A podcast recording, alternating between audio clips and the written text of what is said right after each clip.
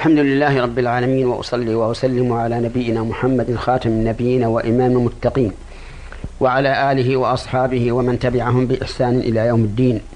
أما بعد أيها المستمعون الكرام فهذه الحلقة من حلقات أحكام وفوائد من القرآن الكريم.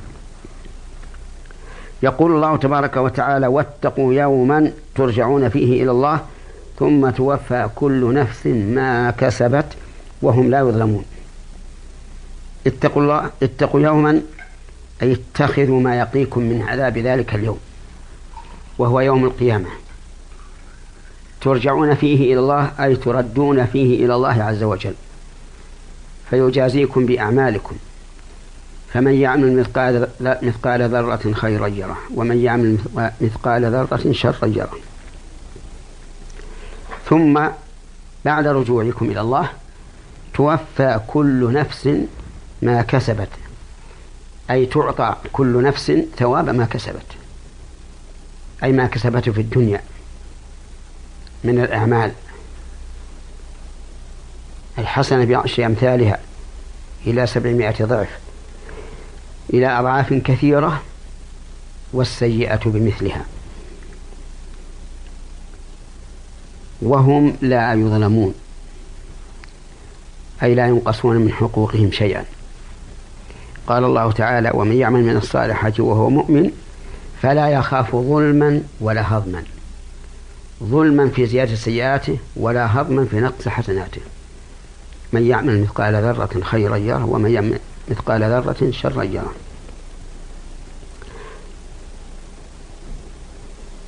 أتى الله تعالى بهذه الآية الكريمة بعد ذكر آيات الربا لشدة التحذير منه.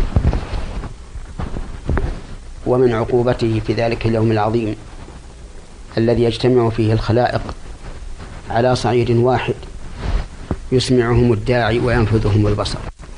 لا مالك ولا مملوك ولا سيد ولا مسود. يحشرون إلى الله حفاة عراة غرلا. كما بدأهم الله تعالى قال الله عز وجل كما بدأنا أول خلق نعيده وعدا علينا إنا كنا فاعلين. اللهم أعنا على عسر ذلك اليوم واجعله علينا يسيرا.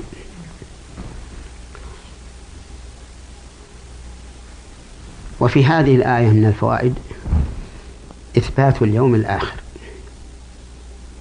الذي هو مرجع الناس إلى الله عز وجل يوم القيامة.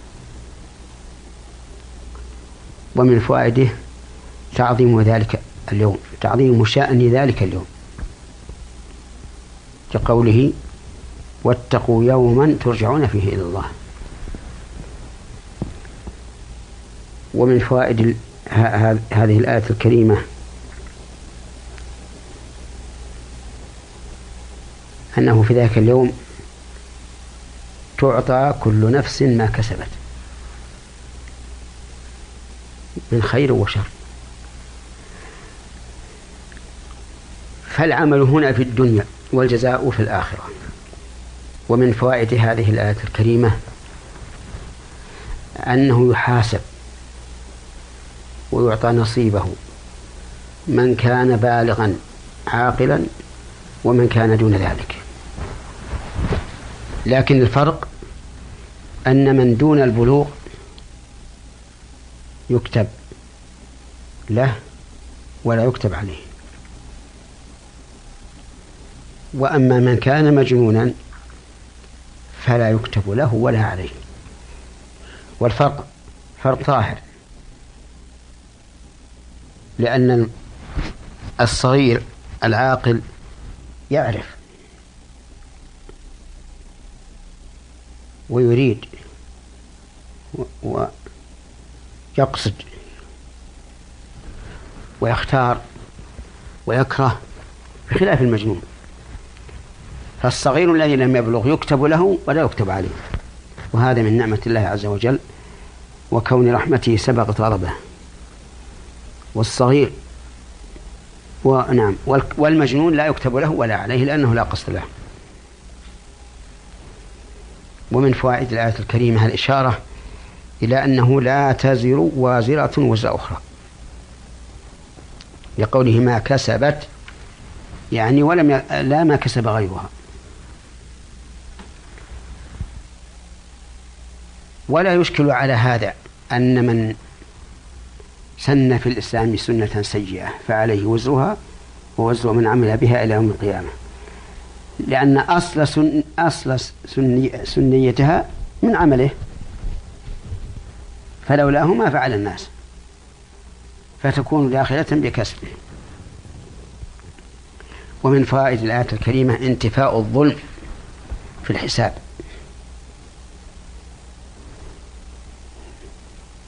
لقوله تعالى وهم لا يظلمون. واستدل بعض العلماء رحمهم الله بهذه الآية على أنه لا يصل الميت شيء من أعمال الحي. يعني لو لو صلى ونواها لشخص فإنها لا تصل إلى الميت. أو تصدق ونواها لشخص لم تصل إلى الميت لكن هذا الخلاف فيه ضعيف.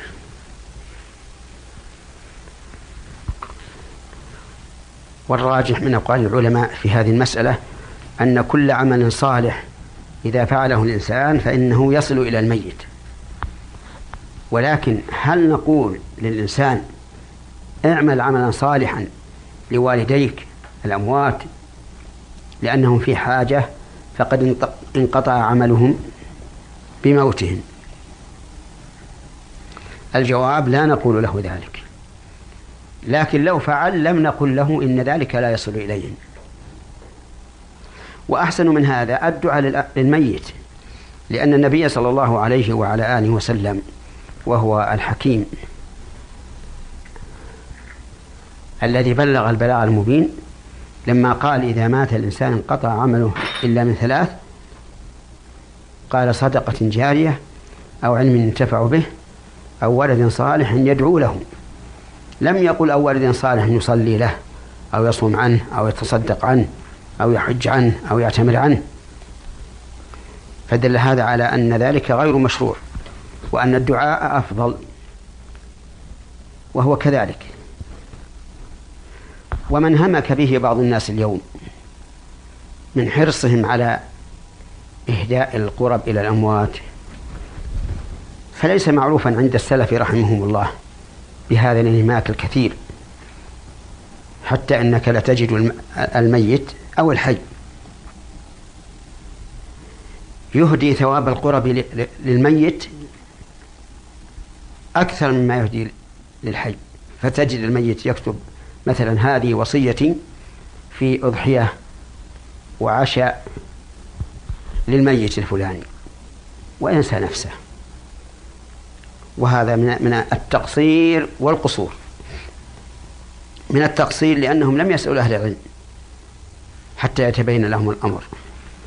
ومن التقصير لأن نعم. من من القصور والتقصير. من التقصير لأنهم لم يسألوا أهل العلم حتى يبينوا لهم الأمر.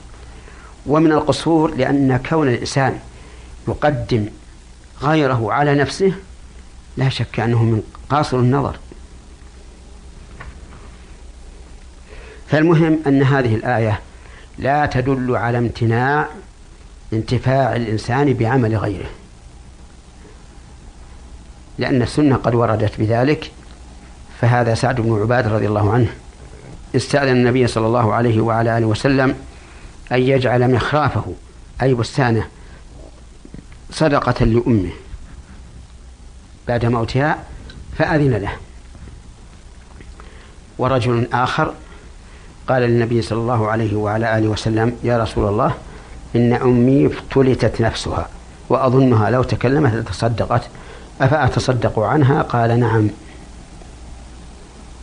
وقال صلى الله عليه وسلم من مات وعليه صيام صام عنه وليه وسمع رجلا يقول لبيك عن شبرمة فقال من شبرمة؟ فقال أي النبي صلى الله عليه وعلى آله وسلم من شبرمة؟ قال أخ لي أو قريب لي. قال له أحججت عن نفسك؟ قال لا. قال هذه عن نفسك؟ ثم حج عن شبهمة ثم قال الله تبارك وتعالى يا أيها الذين آمنوا إذا تداينتم بدين إلى أجل مسمى فاكتبوه. وهذه الآية هي أطول آية في كتاب الله. وقوله تعالى ثم نظر أقصر آية في كتاب الله. وسيأتي شاء الكلام عليها إن شاء الله في حلقة قادمة. والسلام عليكم ورحمة الله وبركاته.